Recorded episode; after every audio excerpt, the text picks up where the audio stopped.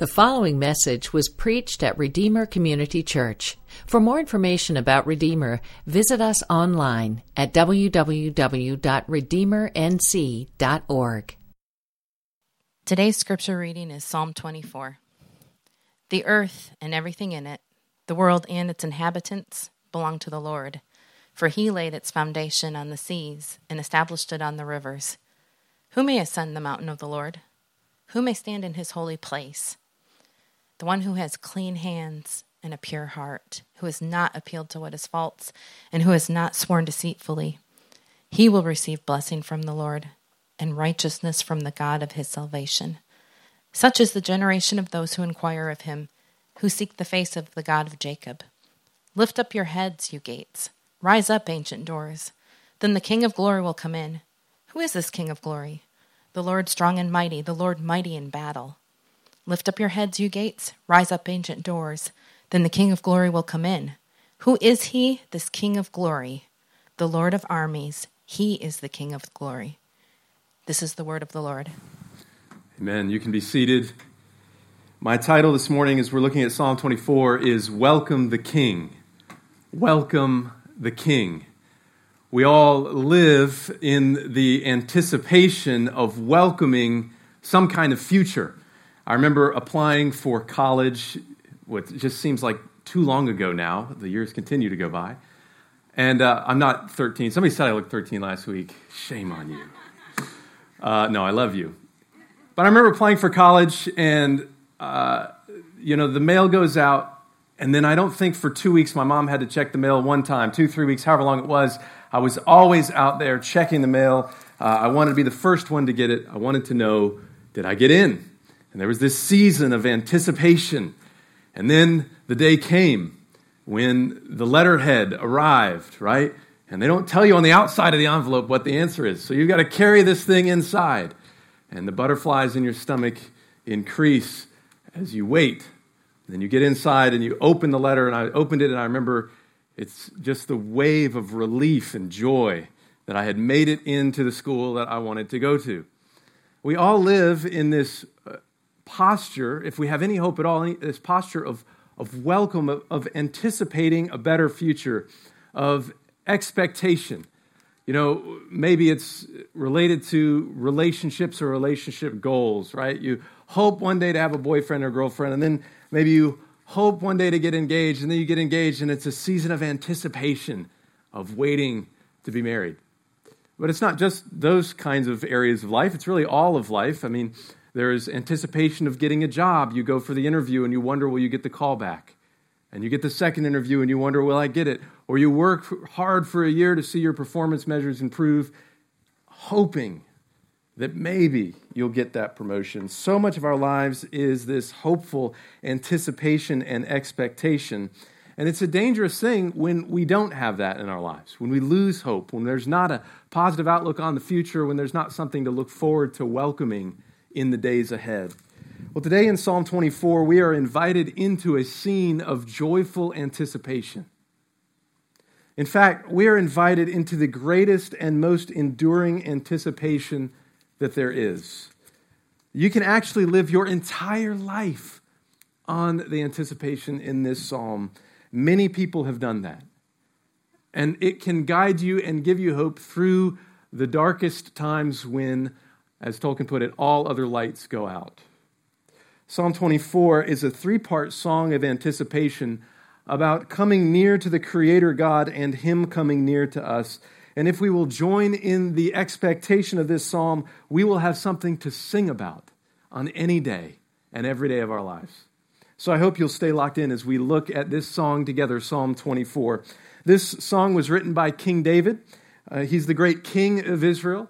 The original context of it was probably when they were bringing the Ark of the Covenant, which was the symbol of God's very presence, they were bringing it into the capital city, Jerusalem. This would have been used as a liturgy on that day, a song for the, the congregation of Israel to sing. That phrase in verse 3 where it says, the mountain of the Lord, that means Jerusalem. Often the scriptures refer to Jerusalem as the mountain or the hill of the Lord because it's up on a geographically high place. The gates referred to in verses 7 through 9 are the gates in the city walls of Jerusalem. And so there's anticipation in this psalm, anticipation of God's presence entering the capital city after years and years and years and years of conflict. And so we're going to keep that context in mind as we look at this psalm together. It's a three part song, as I said. We're going to look at each one and then we're going to put it all back together. The first part of the song is in verses 1 and 2. And these verses tell us that there is a God and everyone and everything belongs to him. The earth and everything in it, the world and its inhabitants belong to the Lord, for he laid its foundation on the seas and established it on the rivers. There is a God, and everything and everyone in creation belongs to him. David is, in fact, being even more specific than I just was there. He's saying more than there is a God. There's not just a God out there. He's saying that everyone and everything belongs to Yahweh, the God of steadfast love, the covenant God of Israel, the God of Abraham, Isaac, and Jacob, and of our Lord Jesus Christ.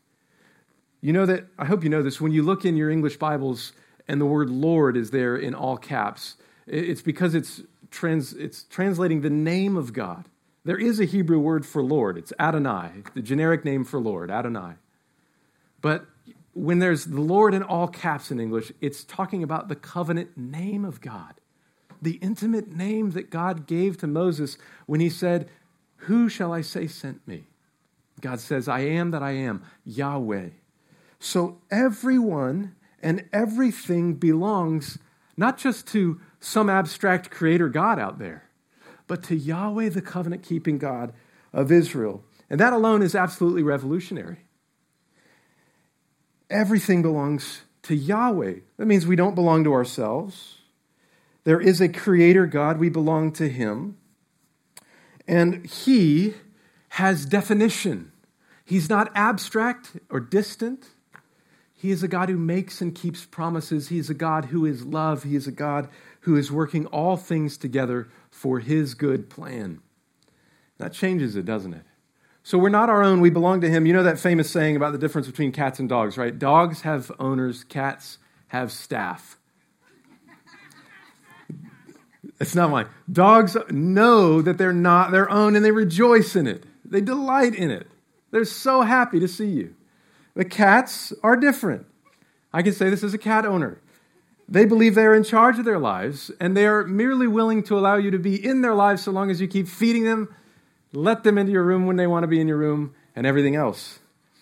So, let me say this. In today's America, Don likes to offend people. I'm going to offend all of you right now. In today's America, we are all cats. We're all cats. I'm sorry to say it. We all think we're sovereign. We're all willing to keep God around as long as we get what we want from Him. And I'm not just talking about America, but the church. When we don't get that job, or our marriage breaks down, or when our expectations in life go unmet in some way, we are quick to doubt God or His goodness. Israel often doubted God's goodness as they wandered in the wilderness they were hopeful they would enter the promised land. Once they were in the promised land, they doubted Yahweh's love for them as they had to fend off their enemies. But here in this chapter, they are securely in the city, ready to rejoice and proclaim God's name. It is good news that we don't belong to ourselves, but that we belong to the God of steadfast love. It is good news that the universe, abstract, chemical machine, is not ultimate reality.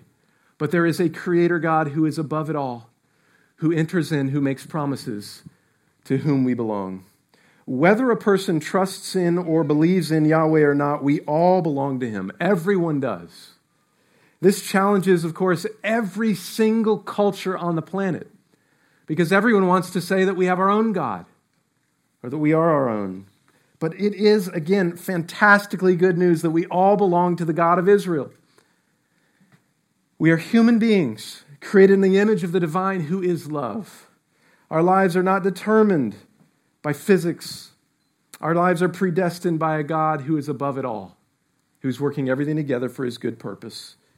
So the world is not a random ink blot into which you can read anything you want or nothing. The world instead is a story. It's written by an infinitely good creator who has written himself into the story that you might know him. And another implication of these verses, particularly with reference to the rivers, is that Yahweh is right now sustaining this creation. Right now, He's keeping the world from spiraling, spiraling out of control. Do you see the comfort in this claim, in this reality that Yahweh is the owner of everyone and everything? Do you see the goodness of it? Victor Hugo, who wrote Les Mis and The Hunchback of Notre Dame, I'm sorry, Notre Dame from Indiana. We call it Notre Dame. He saw a glimpse of this when he wrote the words, Go to sleep in peace. God is awake. There's great comfort that Yahweh owns everyone and everything. He's created everything, He keeps it all going. Now, the second movement of Psalm 24 takes us from the God uh, who is there to this next very important question, which is who can come near to God? Who can come near to Yahweh? You see, not everyone can come near to Him. Everyone belongs to Him, but not everyone can approach Him. Look again at verses 3 through 6. It says, Who may ascend the mountain of the Lord? Who may stand in his holy place? The one who has clean hands and a pure heart, who has not appealed to what is false, and who has not sworn deceitfully. He will receive blessing from the Lord, and righteousness from the God of his salvation. Such is the generation of those who inquire of him, who seek the face of the God of Jacob. Now, maybe you hear those verses and, and, you're thinking, well, what does it mean to ascend the mountain of the Lord or stand in his holy place? Well, notice four words. In verse 3, the word stand. In verse 5, the word blessing. In verse 6, the words inquire and seek.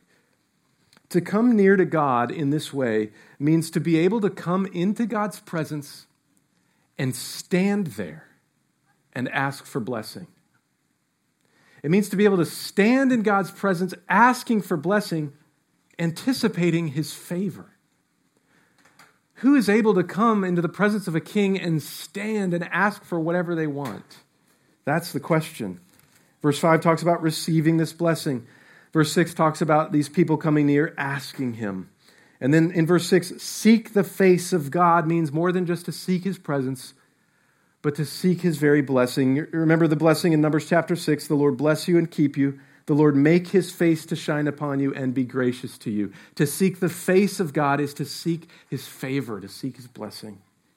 So think of the difference between a parent who is so fed up with their children that the best their children can get from them is uh, permission to be in their presence silently.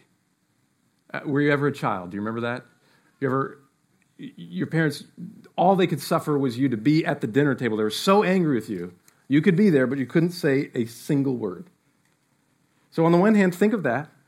But on the other hand, think of parents who are so happy with their children and children who are so secure in their parents' present, uh, presence and so secure in their parents' pleasure in them that, that they're just bold to ask for whatever they want.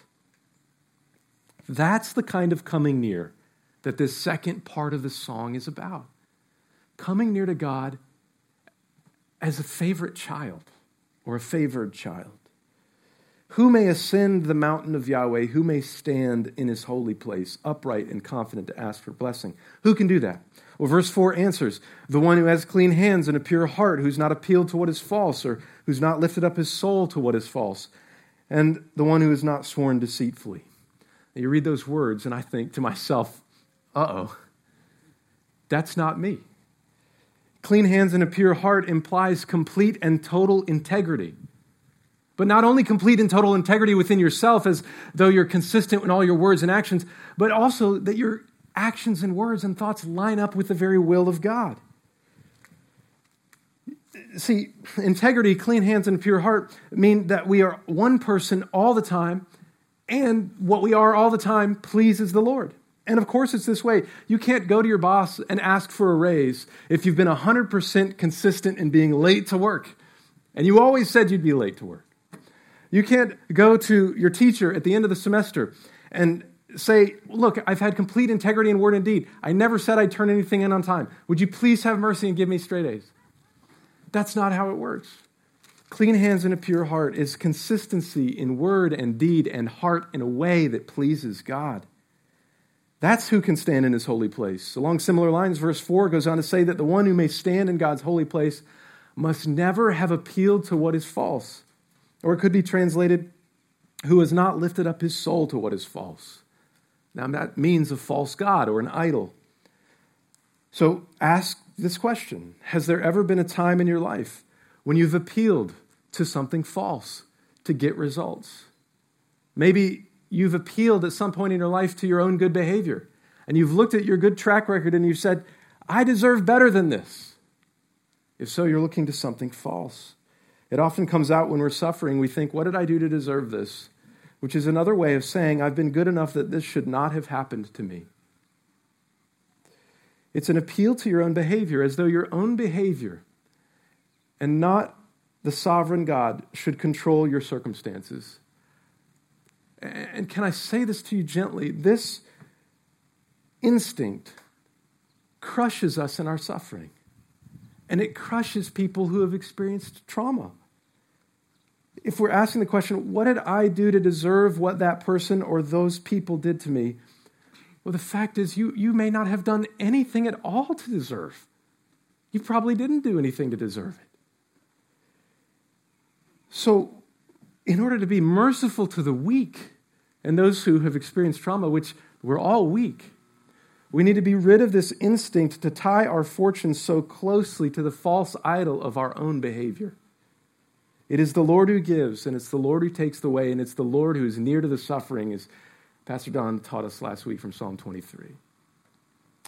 But of course, our behavior isn't the only false idol that we set up to appeal to for blessing. We look to all kinds of things. We look to money, career, sex, education, family.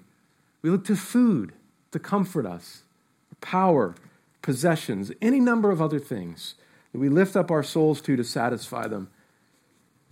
But there's only one, or, or only one, who has not lifted his soul up to what is false, can come into God's presence and ask for blessing. And it goes on, the verse 4 it says, The one who may stand in God's holy place must not have sworn deceitfully. When was the last time you promised to do something you had no intention of doing? Or signed something that you had no intention of really keeping? Or said something that just wasn't true and you knew it? Only the one who has not sworn deceitfully may come expecting God's blessing. So, who can ascend the mountain of the Lord? This is supposed to be a song of welcome, a song of rejoicing. Who can stand in his presence? Who has any hope of receiving blessing from the Lord? Who can receive righteousness from the God of his salvation?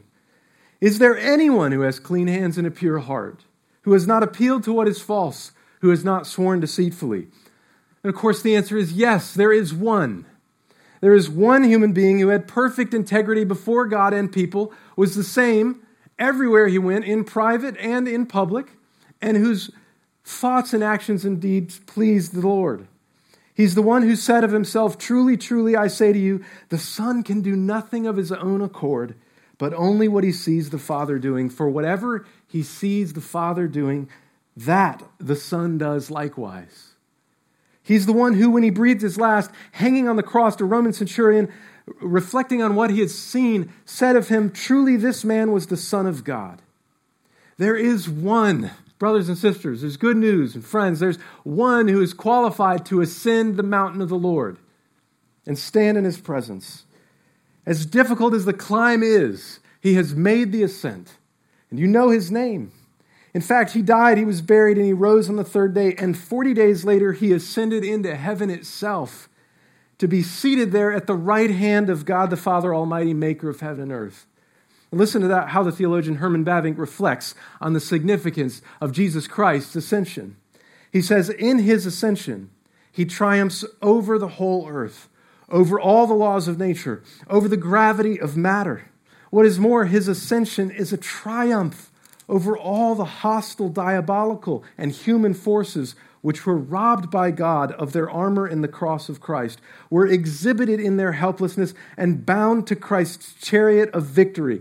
They are led away now as captives by Christ Himself, the one who has ascended into heaven, has conquered over evil and the grave and Satan. Christ's ascension means He was able to ascend the mountain of the Lord. And in fact, Christ's ascension is a legitimate and powerful way to read the last part of this song in verses 7 through 10. In the last part of this song, God is at the gates, so welcome him in. God is at the gates, welcome him in. Look with me and listen again. Lift up your heads, you gates. Rise up, ancient doors.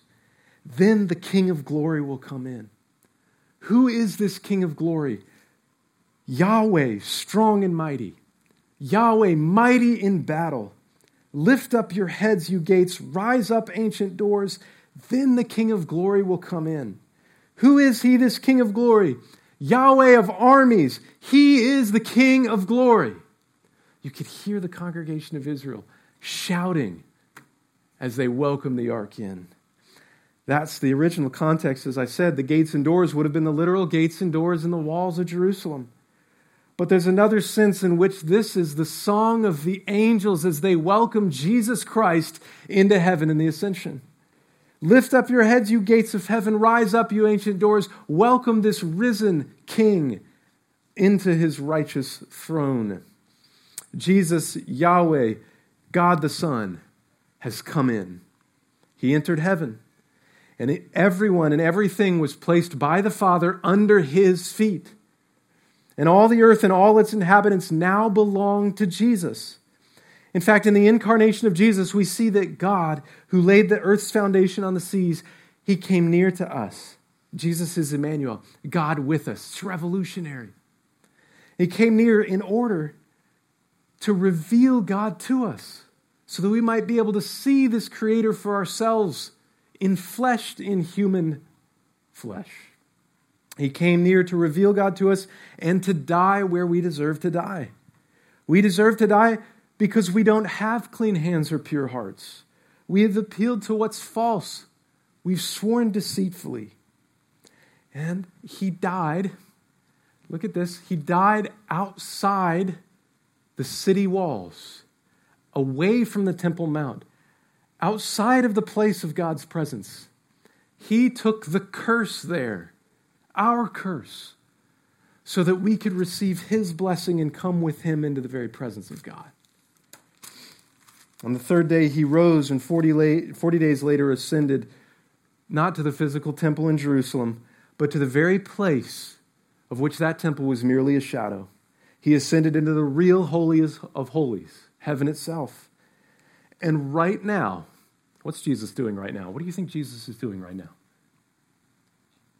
Right now, He is standing at the door of your heart. Will you open the gate? He says in Revelation 3, verse 20 Behold, I stand at the door and knock. If anyone hears my voice and opens the door, I will come into him and eat with him, and he with me. So if you hear his voice today in what I'm saying to you, open up the gates of your heart to Him. Open the doors of your heart to Him again. Through His Spirit, He will then take up residence in you, and you will have fellowship with God now and forever. That means, that fellowship, that unity means that you then will be able to ascend the mountain of the Lord and stand in his presence. We don't come to God with our track record, our clean hands, our pure heart. We don't have them to bring. We come to God standing in Christ's credit, knowing that He has the hands and the heart and the lips that deserve blessing from God, and we stand with His record credited to our account. So now, today, to borrow from Pastor Sam Allberry, you disjointed you, lack of integrity you, deceitful you, fearful you, proud you, sinful you, you, whoever you are and however you are, through Jesus may come to the Father and stand in the perfection of Christ, asking for whatever you want, knowing that your good Father will give you what you need before you ask Him. You can seek His face, knowing you'll receive His favor. What would you pray for today if you knew that was true? Pray for it today. But that's not all the hope that's embedded in this psalm. It's not just that he's knocking at the door of your heart so that you can come in and ascend into heaven with him. This psalm reminds us not only of the ascension of Christ, but it also reminds us that one day another trumpet will sound and the dead will be raised. And we'll join with the angels in singing this psalm as Christ returns from the heavens. And we will say, Lord, who is this Lord? And it's the King of glory who's coming in, bringing the new heavens and the new earth, the new Jerusalem to bear, finally and once for all. On that day, we will rejoice along with all of God's people of every tribe, tongue, and nation and sing with Him. Sing with them and the angels. So, what are we doing today, right now, in this hot, sticky, natty day? Is that a word? We are rehearsing for that day when Christ will return, when we'll be singing with the angels and with all the faithful in every language the joy of Christ's return. That's why we get together and sing. The great theologian and reformer John Calvin said it this way The Holy Spirit has exhorted the faithful to continue clapping their hands for joy until the advent of the promised Redeemer. I don't know if anybody's clapped here this morning. Maybe I heard it during one song, but we got another song to go. Think about when you're watching football or basketball, soccer, whatever you watch, cricket, I don't know. And you know your team is going to win. How do you start to feel? Consider when you have a splitting headache and you've just downed three ibuprofen and you don't feel better yet. Still hurts just the same, but you know there's an end in sight. It changes the present to have this welcoming hope in the future doesn't it? This eager anticipation of a better future makes the present bearable, if not joyful. And in this psalm, we're reminded of the greatest, we're called up into the greatest and best possible future there is. And it is coming. We'll welcome Jesus, the King of glory, in the new heavens, new earth. Praise God. So, what have we seen in this psalm? Well, we've seen there is a God who made everything. And not only that, it's the God of Israel, the covenant keeping God, the promise keeping God, the God who is love, Yahweh. And there's a way to come near to him and ask for blessing. That's if we're clean and pure. And there's one who is clean and pure for us, Jesus, who descended into the hell of the cross for us so that he might ascend into heaven for us on our behalf. And we can now stand before God in Christ, receive blessing because Jesus took the curse we deserved. Therefore, we join with the angels today, and we will join with the angels in the future, singing our glorious, happy, glad welcome of this Lord of glory, the Lord of armies who triumphs over every evil. So, brothers and sisters in Christ, how is your joy? How is your faith? How's your soul? How's your heart been? Where you've been looking this past week? And who in your life needs this hope? Who do you need to invite to come near to this Jesus? Will you have them over this next weekend for a Love Your Neighbor cookout? Are you struggling in your faith? Do you need to reach out and open up your heart so that somebody else might encourage you? Would it help you to pray Psalm 24 so that you could remember this hope? We've been given a new identity in Christ. And if you're in Christ by faith, then ask somebody, maybe in your community group, maybe in your D group. I dare you to ask them this question today. Ask them, say, hey, where in my life do you see a need for greater purity, greater cleanliness, greater integrity?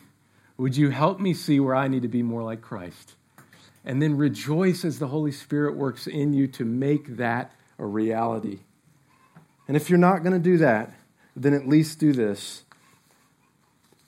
Wherever your struggle is, whatever you're lifting up your heart to, whatever false idol it might be. Replace that with this better future whatever that thing's promising you, it's promising you something, some better future, and you know it's empty. Maybe it's pornography. It's promising you a better future. You know it's empty. But there is a better future that's not empty. Look to that better future. Maybe your struggle is, is people pleasing, and so you swear deceitfully. And you think that's going to give you a better future. You know it's empty because you know you regret, and then you're shameful because you didn't actually do the thing you said you were going to do. There's a better future in that moment when you're tempted, when you're tempted to trust in some shallow shadow of some fake future. Pray to the Lord Jesus. Say, God, I know that this thing is promising me this, and it's not true. And I know that there is a better future for me. And maybe you can't fight it on your own. Maybe you can't just pray for this on your own, but you need to ask for help from your brothers and sisters. Do that. But in that moment of, of temptation, you can use this psalm, you can wield this psalm for joy so that you will grow in purity and holiness, so that you in yourself will look more like Jesus and be more ready to stand before God and ask for blessing. If you're outside of Christ this morning, if you're not a believer, I invite you right now to use the next few minutes to ask Jesus, to speak to Jesus, to try prayer. Speak to Jesus about what you've just heard. And I invite you to decide today for the first time to follow him, to give your life over to this King who is good and who's coming. And if you're in Christ by grace through faith, then we're going to receive communion in just a few minutes. By Christ's blood, you will stand in God's presence to receive blessing forever and ever. And so I'm going to pray, and then I'm going to invite you to stand. Go to the tables on the sides and receive the bread and the cup, and then return to your seats, and Pastor John Evanson will lead us to take communion together in a moment. Let's pray. Lord Jesus, we, we confess that we just hope in such small things when you have this incredible future for us, that you are the, the God who's triumphed over everything, and you have ascended and you will return. I pray for the holiness of this congregation, that we would have a, a joyful holiness, that we would work together for a joyful holiness by locking our eyes on that better future that we have to welcome when the King of glory will come in, the Lord of armies will come near, and we will stand in your presence, singing your praises, receiving your blessing forever and ever and ever. God, for anyone here who hasn't given their lives to Christ, I pray that you would open their eyes today. Give them faith to believe, to see, to repent, to turn from the things they've been hoping in and hope in this gospel, this good news. In Christ's name, amen. Thank you for listening to this message from Redeemer Community Church in Fuquay-Varina, North Carolina. Feel free to make copies of this message to give to others, but please do not charge for those copies or alter the content in any way without permission. For more sermons, we invite you to visit us online at redeemernc.org.